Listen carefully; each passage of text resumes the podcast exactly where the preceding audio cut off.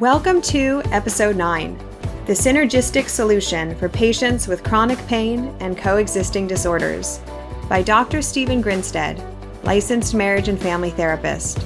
From Clearly Clinical Learn, Grow, Shine.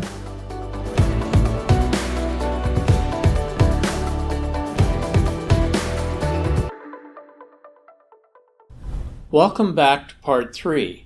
I'm Dr. Stephen Grinstead, and this title is The Synergistic Solution for Patients with Chronic Pain and Coexisting Disorders. This is where I like to talk about how to get out of the problem and into the solution. I'm sure many of you have heard the saying, I'll believe it when I see it. But how about I'll see it when I believe it? You know, I found an interesting quote I'd like to start with, and it's David Joseph Schwartz. He says, Believe it can be done. When you believe something can be done, really believe, and your mind will find ways to do it. Believing a solution paves the way to the solution. And that's the mindset I want to start with today because it's a new climate now and the old system doesn't work for everybody. The biomedical model doesn't work for a lot of these people with chronic pain and coexisting disorders they need a synergistic treatment solution for that synergistic treatment problem that we talked about in earlier sessions. Let's start with evaluating and improving self efficacy. In other words, helping patients become active participants and not passive recipients. And I think the patient needs to be the key player on the team. They need to be the captain of the team. I see my job and our job here at a healing place is to be guides and coaches. I also want to encourage that we are using collaborative, strength based, non confrontational approaches to help these people. We need to have a collaborative treatment plan with the patient input. And if the patients aren't a part of developing their own treatment plan, they're much less likely to be able to follow it or want to follow it. I want to make sure that we include a strategic recovery and relapse prevention plan to improve people's levels of functioning biologically, psychologically, socially, and spiritually. I want to continue with Jason and Maria's stories from the previous chapter. For those of you that haven't heard it yet, I really encourage you to go back and listen to chapter 2. In this presentation, I want to show how they went from serious life damaging consequences to moving into hope and healing. But for those of you that weren't with me for the last presentation, let me introduce you to these two people. Of course, you know, I the names and some of the demographics have been modified for confidentiality purposes. So with Jason, he was 46 year old married man with two teenage girls, one who became addicted to methamphetamine. He experienced an on the job injury, had lower back pain, was placed on disability, and started receiving opioids for treatment. His injury was extremely traumatic for him. He almost died. Unfortunately, he was never authorized or offered psychotherapy for over three years. Jason was able to see how his pain meds helped him with his uncomfortable memories and emotions from the trauma. When he started experiencing nightmares, which is really common for a lot of people with PTSD, he was prescribed Ambien. He started out on the lowest possible dose, but within several months he was triple that dose, and it was starting to cause problems also. We ran into him here after he was in the system for five years before he came to a healing place and was assessed by the integrated team. And in the last presentation, I discussed how one of the major obstacles to successful outcomes was either not recognizing a diagnosis or treating a diagnosis. So, in our multidisciplinary integrated assessment process, we came up with six different diagnoses that we needed to make sure we focused on with him. He had a medication use disorder, opioids, sedative hypnotic use disorder with the Ambien. He, he met criteria for moderate to severe post traumatic stress disorder. He had a moderate to severe generalized anxiety disorder. He had his psychological do- disorder, which was impacting his medical condition or his chronic pain, and also a major depressive disorder. So Maria was 56 year old married woman with one adult son and three grandchildren. She had an auto accident where her husband died and she was placed on disability to a neck injury and prescribed opioids and benzodiazepines for her anxiety, grief, and loss from her husband's death. This injury was extremely traumatic for her, and she had moderate severe PTSD and survivor's guilt. She was driving the car. She was never offered or provided psychotherapy. She didn't get to us for 15 years after the accident. And when we did the integrated assessment with her, she had an opioid use disorder, and it turned out she had a hidden, a well hidden alcohol use disorder that none of her family, her son or her grandkids, didn't know about. She had a sedative hypnotic use disorder from the benzodiazepines. She had a bipolar 2 disorder that didn't get diagnosed earlier, a generalized anxiety disorder, and she had a somatic symptom disorder also. So all these had been plaguing her for 15 years. So people like these two need a synergistic treatment solution. That's the main reason why I developed the addiction free pain management system, which is at the core of a Healing Place clinical program. We believe that current and collaborative treatment is a must, and the patient is at the center of the bullseye. The bullseye is treatment outcomes. So we need to put the patient in the center and do wraparound. We need to have a whole team. It takes a team to heal a pain patient. When we talk about effective concurrent treatment, I'll, I'll talk about stages and phases. There's three stages of pain management stage one, stage two, and stage three, and three phases of coexisting disorder treatment phase one, two, and three many people that get to us, they have been getting pain management, but usually only the biomedical model. Many of them have never been identified or treated for any of the coexisting disorders. And some, a lot of the people we get, we're starting at ground zero with. One of the big things in our program is knowledge, increasing patients' knowledge. Understanding pain is crucial for positive treatment outcomes. There's a saying that goes back a long time ago knowledge is power, Sir Francis Bacon.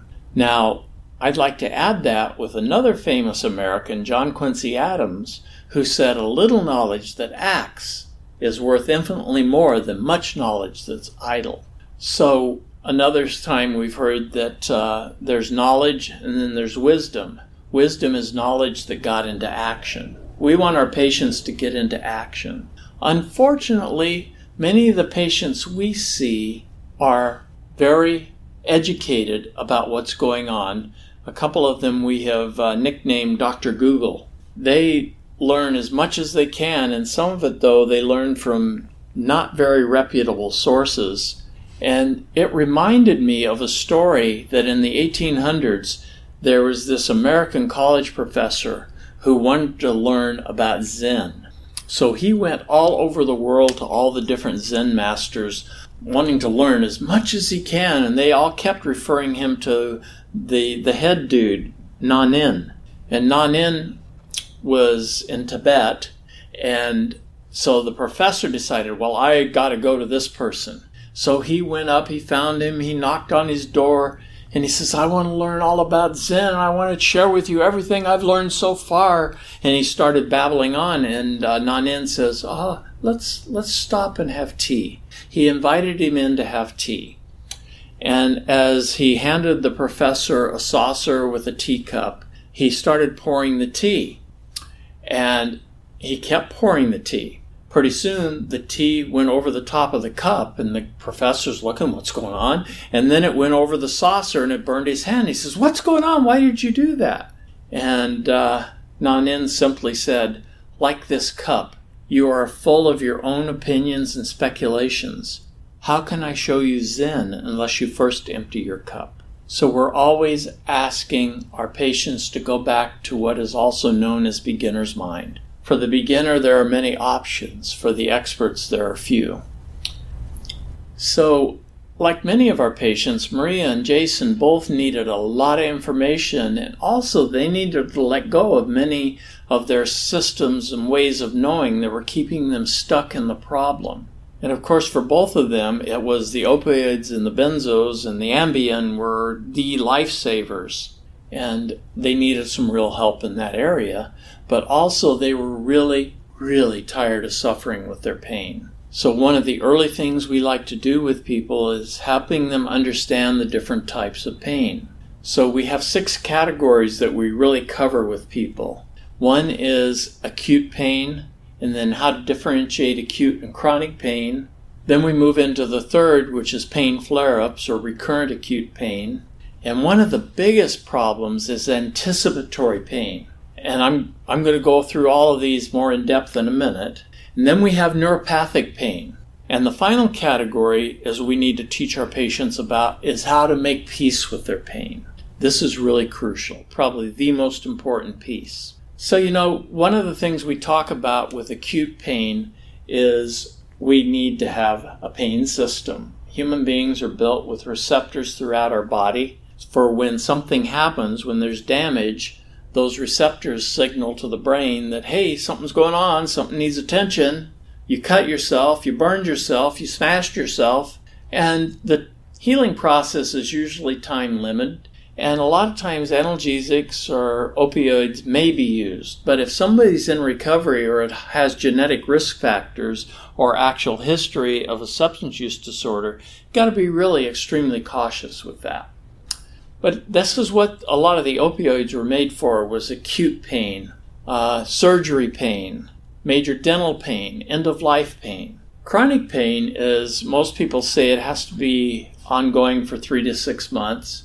For many people, the source, the original generator, is ambiguous now. I mean, any healing that can happen is usually healed by the first six to nine months, and the pain often stays long after the initial injury. It's like, uh, put it simply, the pain system gets turned on and it just doesn't get turned off.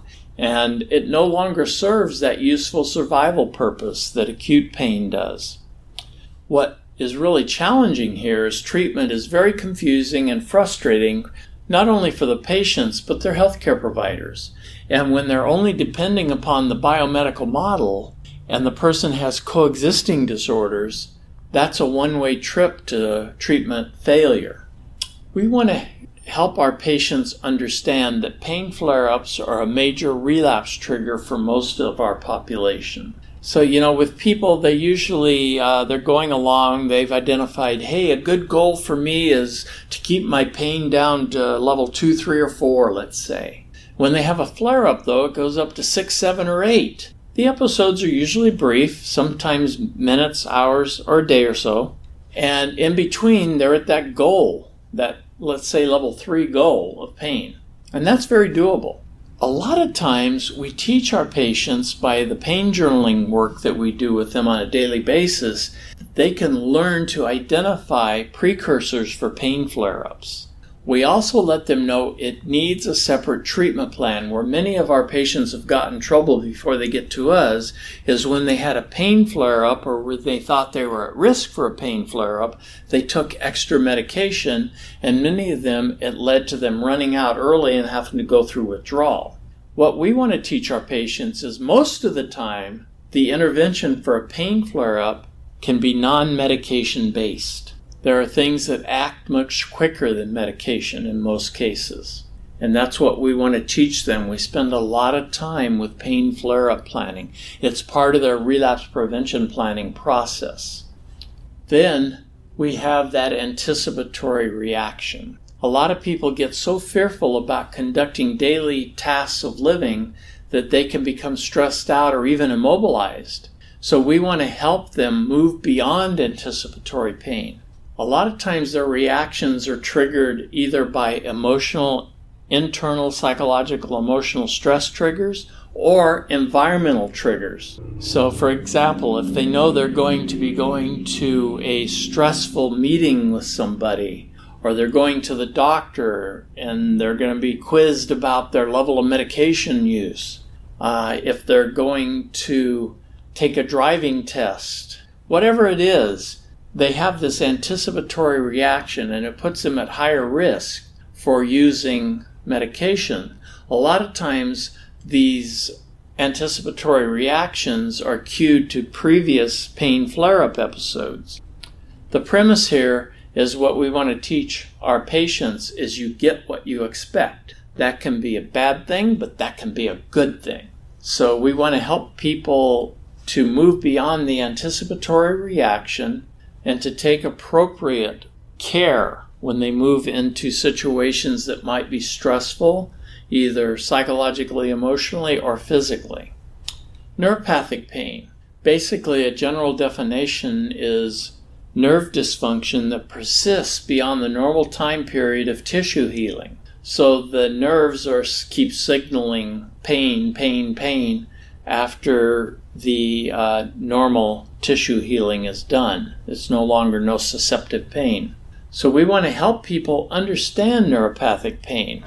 And that's part of our initial pain assessment with people is, you know, we ask them things like, uh, do you have sensations that might be tingling, itching, or numbing? Uh, do you have shooting, burning, stabbing, aching, or electrical sensations? Uh, do you have a condition where you're hypersensitive to temperature or touch? Does your pain radiate or spread beyond the uh, injury area? And then we have the phantom limb pain. And phantom limb pain is very real. It's not they're imagining the pain, it's very real. Those signals are being conducted up to the thalamus because there's been a dysfunction in the central nervous pain system and it keeps signaling. Like we had a patient here who had lost both legs, but yet his right foot was constantly burning and cramping. And he knew that was impossible, but that's what he felt. And he thought he was going crazy. So that takes a special intervention. And unfortunately, a lot of people use a straight agonist opioid for that, and that's not a very good idea. So, how do you treat it? Well, we have different modalities for that. You know, we do non pharmacological and appropriate recovery friendly medication management for that. You know, duloxetine is something that's FDA approved for not just depression, but for chronic pain and neuropathic pain. We have the uh, different medications like uh, gabapentin and pregabalin that is good and FDA approved for neuropathic pain. So once we educate all about pain, then we need to help people learn about the importance of making peace with their pain. In other words, let's call a ceasefire. Let's stop suffering. This is really a tough sell for people because when living with chronic pain, though, it's crucial to stop seeing pain as the adversary. You're just fighting yourself. We need to make pain our best friend when we live with chronic pain. And I can say that. I live with chronic pain. It has to be my best friend. It's my barometer. It's telling me something's going on I need to pay attention to. It's not the enemy. But that is a hard sell. A lot of my patients, when I tell them you need to make friends with your pain, they says, Are you out of your freaking mind? says, No, it's true. And then we tell them, you know, it's not always possible to eliminate your pain, but I can guarantee if you're willing to do the footwork, you don't have to suffer with it anymore. And making peace with your pain is a crucial step to obtain freedom from suffering. And I believe, and this is my wife's tagline for my book, Freedom from Suffering A Journey of Hope, is freedom from suffering is your right, but it's also your responsibility. And we want to teach people about this important piece. When you look at traditional pain management, most of it's focused on the biomedical area, the biology. Well, that's an important piece because that's what we call the ascending pain signal. It comes from the receptors, whether it's in your feet, your hands, your legs, your neck, your back, internal, external. It's a signal that, hey, something's wrong. When that signal gets up to the thalamus, there gets meaning assigned to the pain signal. This is the descending, the psychological emotional part. And then there's also the social cultural, the descend, it's part of the descending regulation too. This often becomes the role that gets assigned to the person in pain, or the role people in pain take on, like usually loser, flawed, defective, broken, disabled.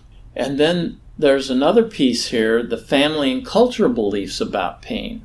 And one of the pieces that often gets missed is people who live with long term chronic pain are impacted spiritually too. It cuts people off from their spiritual values, practices, and principles. We believe that all these four areas need to be addressed, and the spiritual is the glue that ties it all together. So, again, it's really important to understand that because pain has four components, we need to have interventions for each of the four components bio, psycho, social, spiritual. That's the whole foundation of healing the whole person. A lot of times when people live with chronic pain, they have a chronic pain cycle that's going on. What tends to happen is the more they experience the pain, they, they're physiologically stressed, they have muscle tension, they tense up, they tighten up. That's on the biological, physiological side. But then there's the psychological, emotional reactions. Some of the most common would be anger, fear, anxiety, depression. These all lead to an intensified perception of pain. This is like the pain amplifier. So we need to teach people how to break the cycle and that it needs to be broken both physiologically and psychologically, emotionally. So we teach people relaxation response, teach them about acceptance and stress management, and then for the emotional components, cognitive behavioral restructuring, dialectical behavioral therapy, mindfulness, all of those are really important to turn down the amplifier to lead to a decreased perception of people's pain. That's how we help them break their cycle. And we need to help them build a toolbox to do that. One of the biggest things, though, is helping people understand the difference between pain and suffering. Pain is that ascending signal, that physical sensation that tells us something's wrong. Suffering is the interpretation of that sensation. So instead of, ouch, this hurts, it becomes horrible, awful, terrible, unbearable. Or the famous, my pain is killing me. Now, words have power, so when people are having thoughts and words like that, it's actually amplifying their perception of pain. And one of the old sayings goes back a long ways pain's inevitable, suffering's optional. Well, that's true in chronic pain also.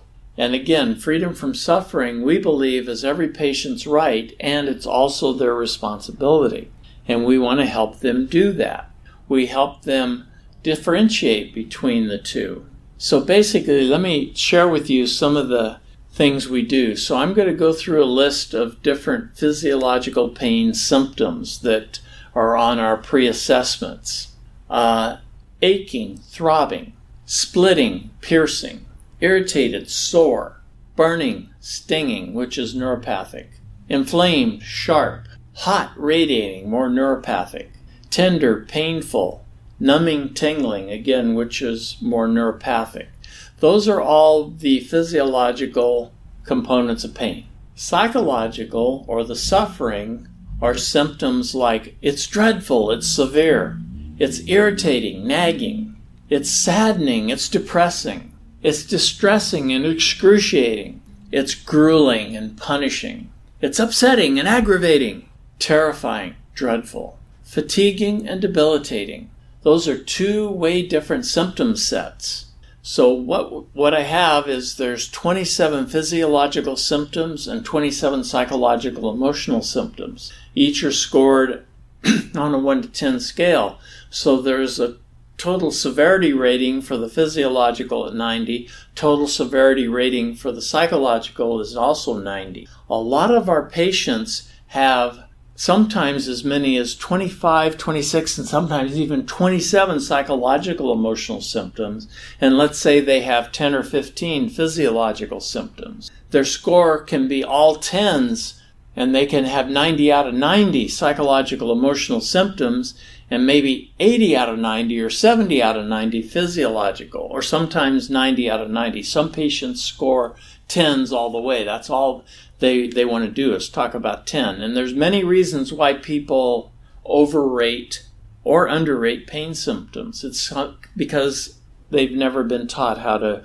use a pain scale. So both Jason and Maria had significantly higher levels of psychological emotional symptoms, and they were quite surprised. And at first, they had shame reactions about this, like many of my patients do. But with a reframe, we say, hey, no, that's a good thing because that is the amplifier circuit. And if we can help you learn how to turn down the volume by using these psychosocial spiritual interventions, it'll bring your physiological symptoms down, or at least your percep- perception of those physiological symptoms way down. So we frame it as it's a good thing.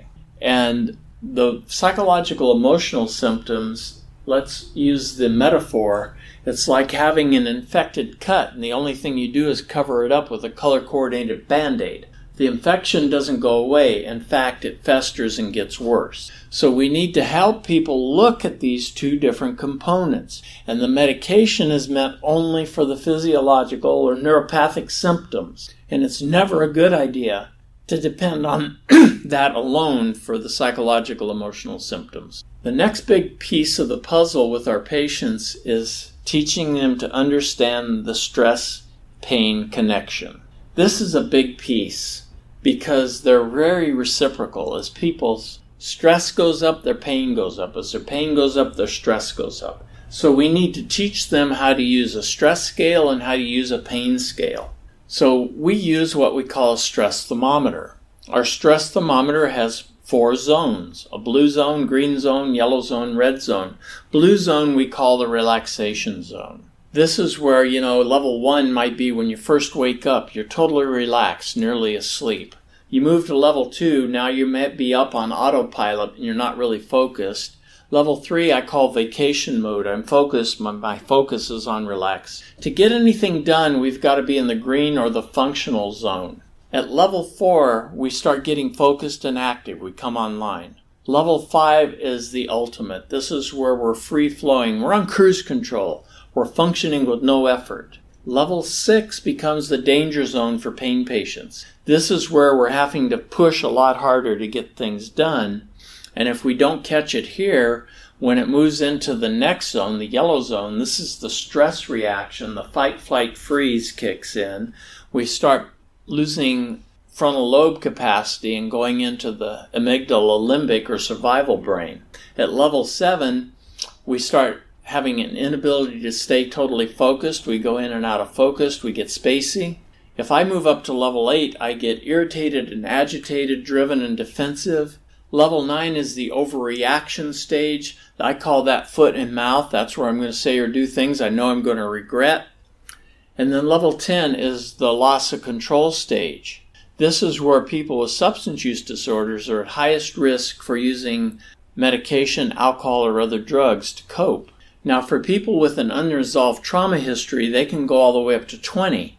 At 15, they go into dissociation, lose touch with reality. At level 20, they can go into psychosis or total collapse or meltdown.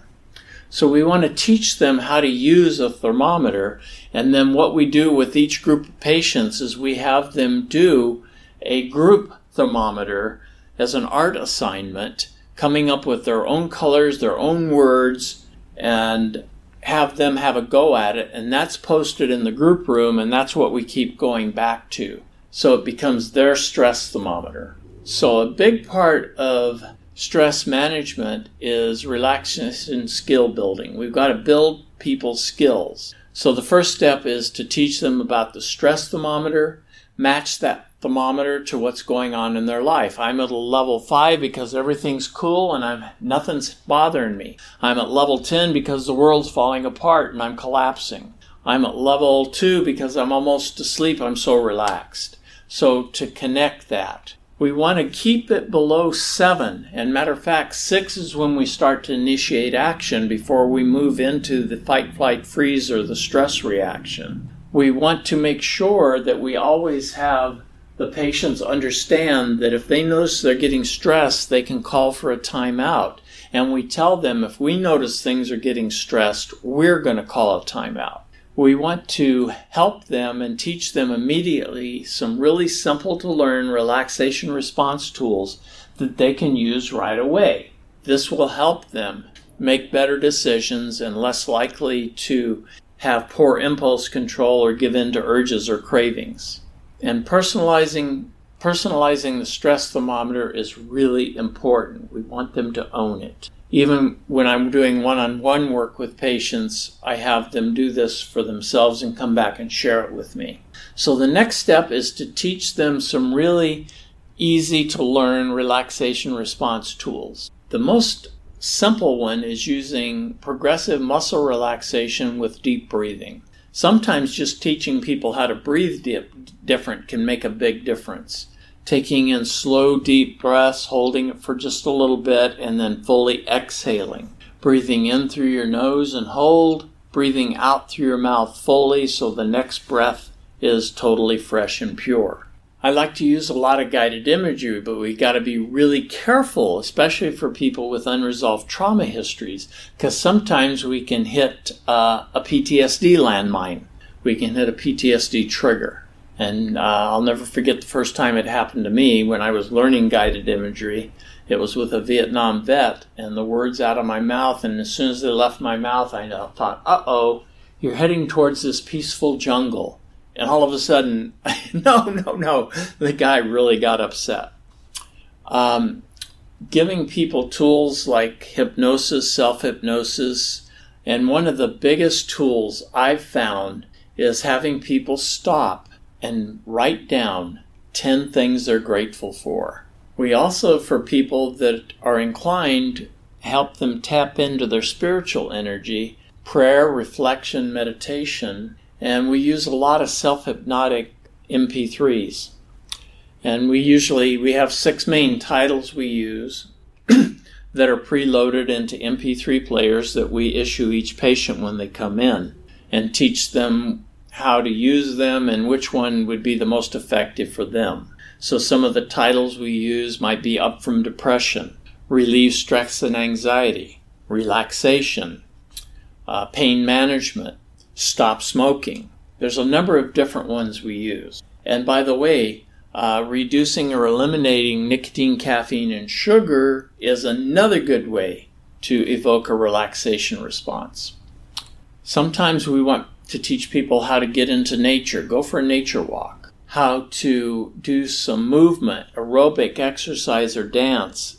Uh, for some of our patients, they have to do some of that in the water. Uh, we use um, some yoga, you know, um, functional restoration type yoga, sometimes Tai Chi. We want to use soothing music, but realizing that what's soothing for one person might be irritating for another. So each person has to choose what's soothing for them. And then we go in and ask them, and I want you to think about it for a minute. What are some ways you lower your stress? What are some of your favorite tools that you can teach other people?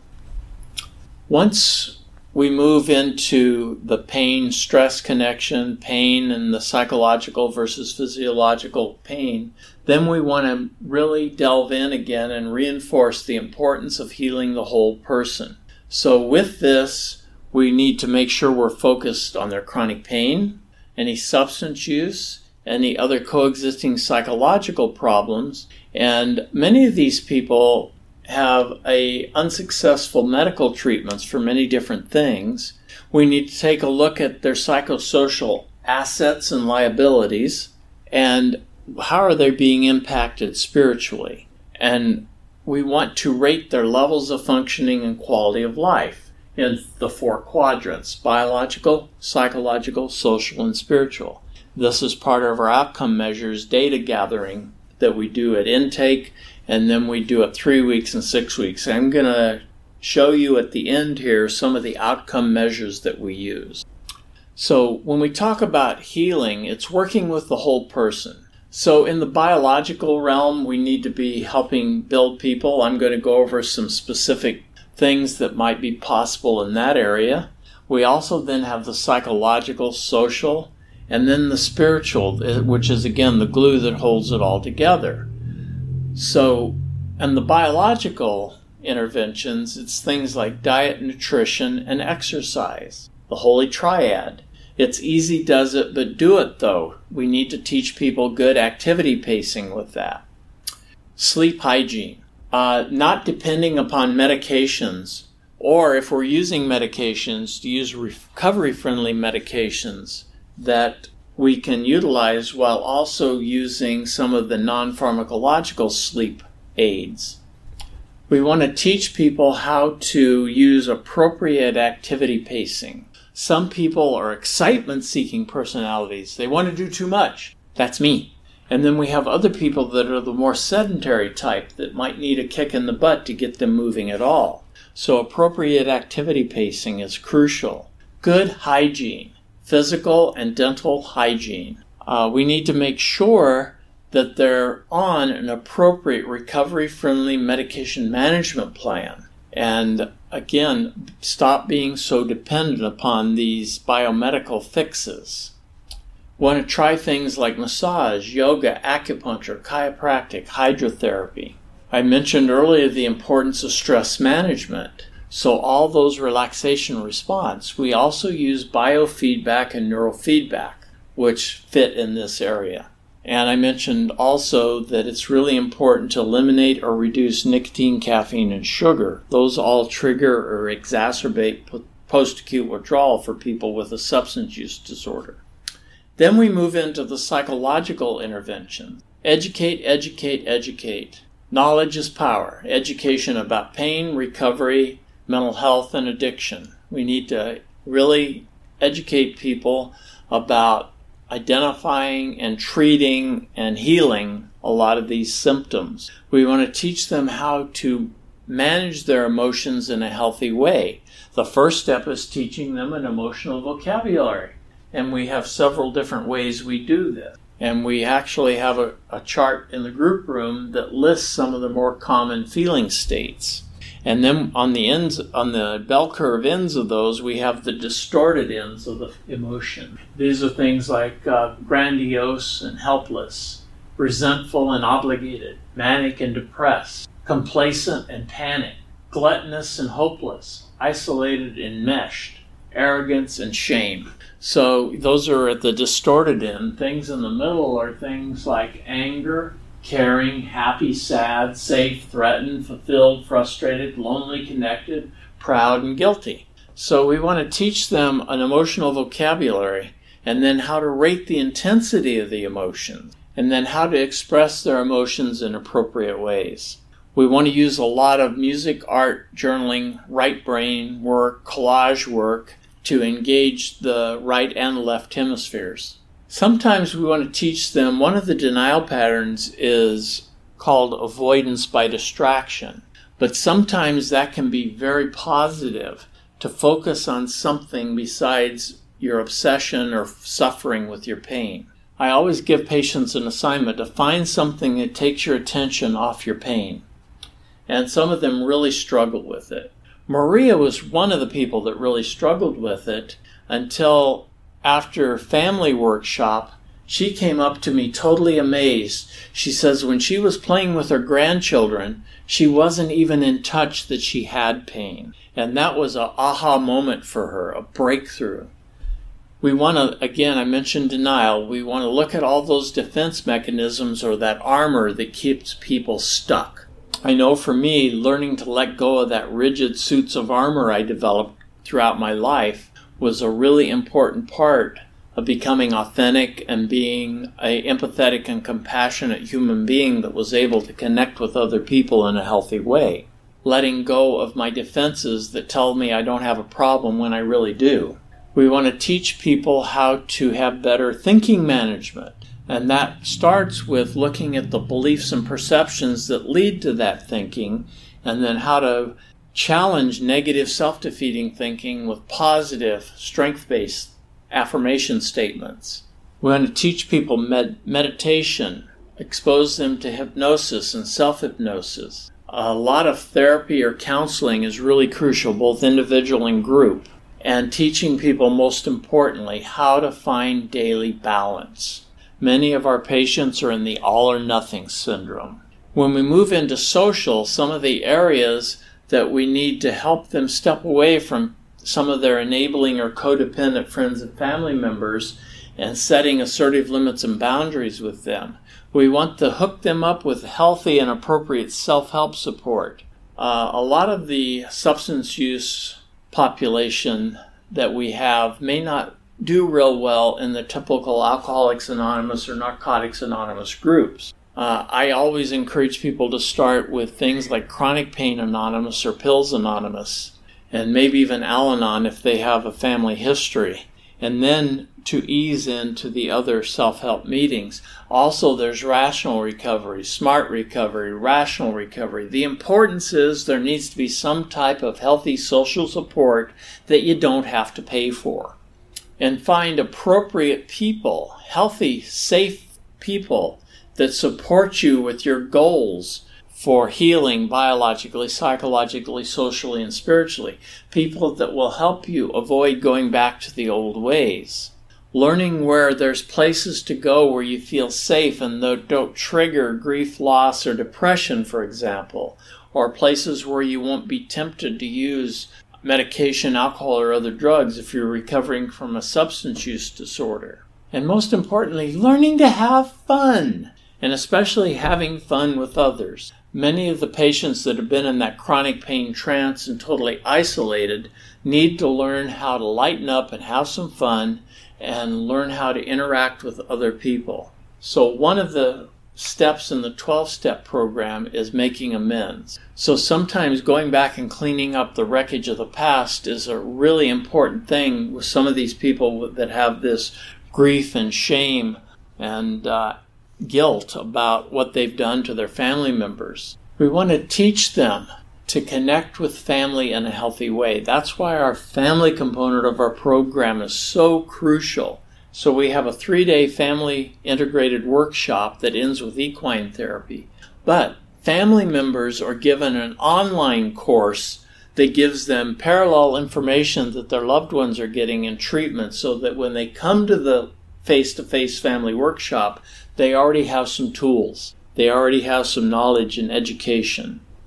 We want to teach patients and their family members the importance of setting assertive limits and boundaries and about being very proactive. And now, you know, communication, communication, communication. A lot of times communication is crossed or dysfunctional. We need to teach people how to use I messages talking about me rather than you messages is blaming you. So communication is a really important tool that we want to teach people. When it comes to the spiritual, we need to, first of all, one of the assignments we give people is to have them answer a questionnaire about what they see as the difference between religion and spirituality and to uh, frame that down. I usually ask people to come back with a very short sentence or two uh, summary or definition of what they see as the difference. I'll never forget one patient, she came back and she says, I got it. For me, Religion is a group of people getting together to plan for the next life, and it has a lot of dogma. And spirituality is a group of people getting together to get the most out of this life, and there's no dogma. So that was this person's definition, but every person's different. We want to teach people how to find balance, and many people also find their spiritual connection in nature. The importance of prayer, either on your own or with other people, for some people individual or group meditation. I know my wife and I, 30 years ago, when we first got together, loved to go to one of the centers that did prayer groups, chanting, and meditation. So we combined music, and that was very healing for us. If people are in a 12 step program, it's actually working the steps, not just going to meetings. I keep telling people going to meetings will not keep you stable. It's working the steps and what you do between meetings which will improve your quality of life. We want to teach people about the importance of self love and self forgiveness. A lot of our patients have such a hard time with this. Many of them hate themselves. They feel they can never forgive themselves. And for other people, it's learning how to forgive others. Developing some type of faith in a power greater than self can be very healing for some people engaging in a spiritual practice, developing spiritual principles, values, and practices is really crucial. And some of these are on your own, and some of these can be with other people.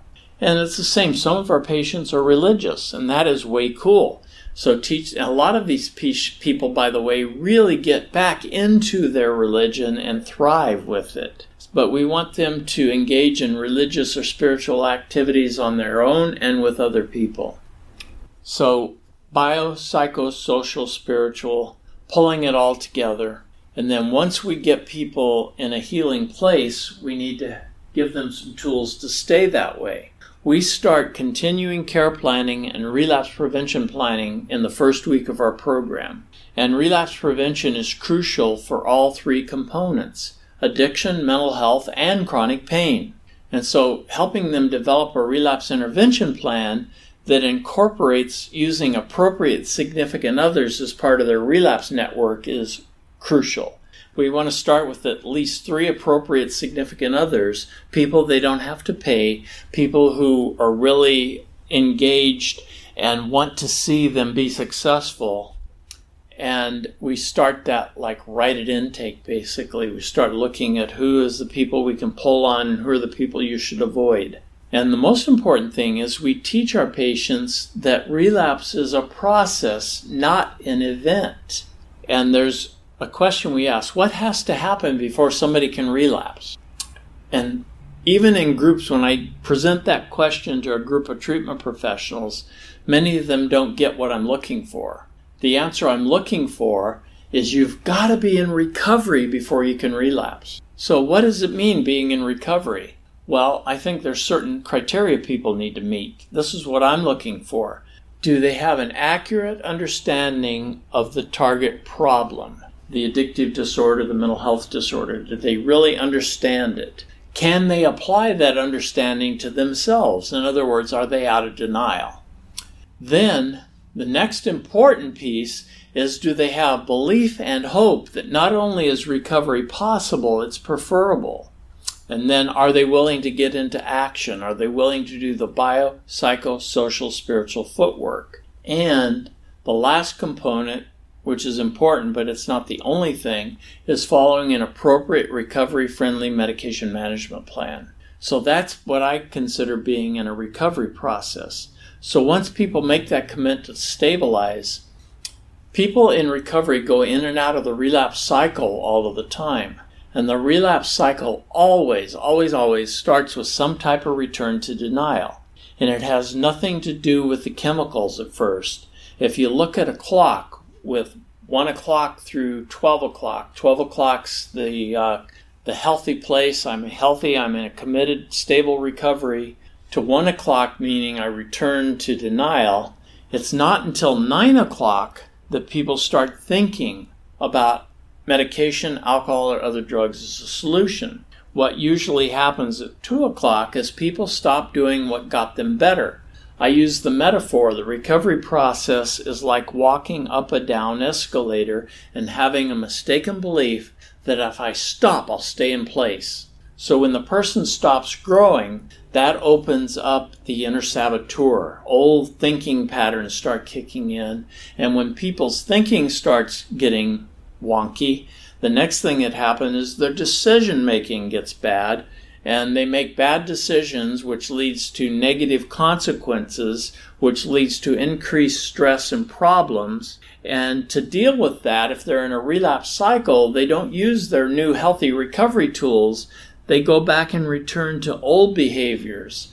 And I'm not talking about chemical behaviors at this point. Some people procrastinate. Some people go internet cruising. Some people go channel surfing. Some people isolate which when they get down to six o'clock, this is where people start pulling away from people who are in the solution. And that leaves them open to gravitating towards people that are going to enable or reinforce where they're at. Oh, re- reinforcing that it's horrible, awful, terrible. Then, for this population, one of the biggest triggers that leads to the chemical thinking, the addictive thinking, is when they have a pain flare up and sometimes they put themselves in harm's way for those flare ups. And usually, when this thinking occurs, a lot of people say, Oh my God, Yeah, I would love to do that, but I can't because I might be drug tested. My doctor says they're randomly testing me now. So I push it down, and unfortunately, when they don't talk about it, it festers. Then at some point, they set themselves up for a relapse justification. They hit a high risk situation, something that raises their stress levels. They go in the high levels of stress into survival brain, and they get to the point where they believe there's no way out except to collapse, to use something, or to commit suicide. And so the 11 o'clock position is the chemical or self defeating relapse part. So relapse is a process, not an event. It takes time. So when we're developing relapse prevention, we believe that people that are in our residential program may need a step down treatment option for sustained outcomes. We help them develop a continuing care plan and we continuously revise it throughout the treatment process and when we get to their discharge date, they receive a written continuing care plan as part of their discharge summary. The discharge summary also has a list of their outcome measures pre and post, which I'm going to mention outcome measures in a minute. So, if you want to know what makes poor treatment outcomes, it's the people that are maliciously compliant and half heartedly following recommendations of their healthcare provider. They have magical expectations to be pain free with minimal personal effort, and they're not motivated to experiment with traditional and non traditional pain management methods. And most importantly, one of the indicators of bad outcomes is lack of positive family and or social support. So what we want to do is create high outcome patients who become actively involved they become active participants in understanding their pain disorder and the available treatment interventions that are out there for them. They're willing to let go of the magical thinking and are actually willing to do the footwork. They're self motivated to actively and systematically experiment with all kinds of different things they may never done before. And to heal family wounds and develop some positive family and social support that leads to healthy outcomes for people. And again, to sum up where I started, patients need to become knowledgeable, active participants, not passive recipients. They always need to be the captain of their own team. And I see my job and our job here at a healing place is to be guides and coaches for these people. And we want to use collaborative, strength based approach, avoiding confrontation to create concurrent and collaborative treatment plans that address the whole person, bio, psychosocial, spiritually, and to develop a recovery and relapse prevention plan for pain, for coexisting disorders, and substance use disorders. That is the solution. So, some of the things we want to look at is by going through treatment, many of these people stop being such high healthcare utilization people. So when we have our outcome measures that are part of our electronic measures, what we do is we measure post-acute withdrawal. And we have a top score, say, of 230. A lot of people coming in are in the hundreds. We want to get them down below 50. We have an assessment for biofeedback that measures both physiological and psychological stress and anxiety. We measure the ascending versus descending pain signals, the psychological versus the physiological. We use a PTSD checklist. We have a depression, anxiety, and stress scale. For family, we have a family assessment device for general family functioning. We measure, like I mentioned earlier, people's levels of functioning biologically, psychologically, socially, and spiritually. We have another instrument that measures spiritual index of well being. We have one that measures the dysfunction in people's quality of life. 100 is horrible quality of life, zero is no problems. So a lot of people come in the 70s and 80s and they can go out in the 20s and 30s out of 100. We want to use the pain outcome profile, which has seven scales mobility, activities of daily living, vitality, negative affect, fear, the physical index, and the affective index. And so we use all these instruments to help us determine pre and post outcome measures for people. So it's really crucial when we talk about managing pain and coexisting disorders. So when we talk about, you know, our people that we've been working with Maria and I'm sorry, excuse me, Jason, they had some significant shifts with their outcome measures. And, you know, they had over 50% improvement across the board when you count all 13 of the outcome measures. Some were higher and some were lower, but the aggregate or the average of all of them was over 50%, which we think is really good. Anything over 30%, I believe, is good. I was shooting for 40%, and I was very excited when, for our program, when we did measures on a number of residential and uh, full day treatment patients, the aggregate for everybody was almost 54% improvement of all the people that we've had go through our program. So I'm really ecstatic about that. So we do make a difference. And again, some of the big things that we need to understand is to teach people about the different types of pain acute, chronic, recurrent acute, anticipatory, neuropathic, and one of the most important parts is making peace with pain. Need to teach people that they need to get into action, and a little knowledge that acts is worth infinitely more than much knowledge that is idle. We need to use concurrent and collaborative treatment in keeping the patient as the center of the bullseye, using a synergistic approach for a synergistic problem. And when we do that, we can have people have these good outcomes. And again, I want to end with the uh, quote I started with by David Joseph Schwartz Believe it can be done. When you believe something can be done, really believe. Then your mind will find ways to do it. Believing a solution paves the way to the solution. Words have power. I'll see it when I believe it. Not, I'll believe it when I see it. And the premise here, again, as always, is helping our patients get out of their own way, getting out of their problem and into their solution. And to do that, they need to really work hard. And fortunately, both Jason and Maria did a really good job with this. And they came a long ways, a lot of healing. Um, Maria had some major breakthroughs with her survivor's guilt. She had some amazing breakthrough with her son and her grandchildren. She got reunited. She had been getting more and more estranged. Her son uh, didn't want uh, his mother to be near the kids because she was so dysfunctional. And it was such an awesome reunion. She was able to find peace and forgive herself for the auto accident. And, you know, it's just amazing. The she had over 60% improvement in her PTSD symptoms. It was it was great. And you know, Jason, he had some great breakthroughs also. As a result of Jason getting into recovery and getting help, his methamphetamine addicted daughter agreed to go into treatment and get help when they came to the family component of the program, it was amazing to watch the healing that happened.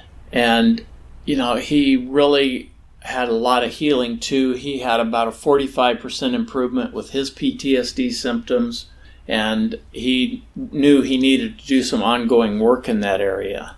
So, you know, again, as I started my first presentation, I told everybody we're at a really crucial intersection right now of chronic pain and opioids, and that we need an integrated collaborative approach because it's costing way too much time, money, energy, families. There's too much pain and suffering happened, and we need to help people really get out of the problem into the solution and we need to include their family members wherever possible. And we need to really empower our patients to be the active participants in their own life. So I really want to thank you all for participating. Make sure that you do the evaluations and the post test so you get credit. And if you come to a question you don't understand, I guarantee it's in this presentation. You can go back and uh, check it out. And as always, onward and upward, and thank you for this opportunity to be of service. You've just finished listening to another exclusive continuing ed podcast by Clearly Clinical.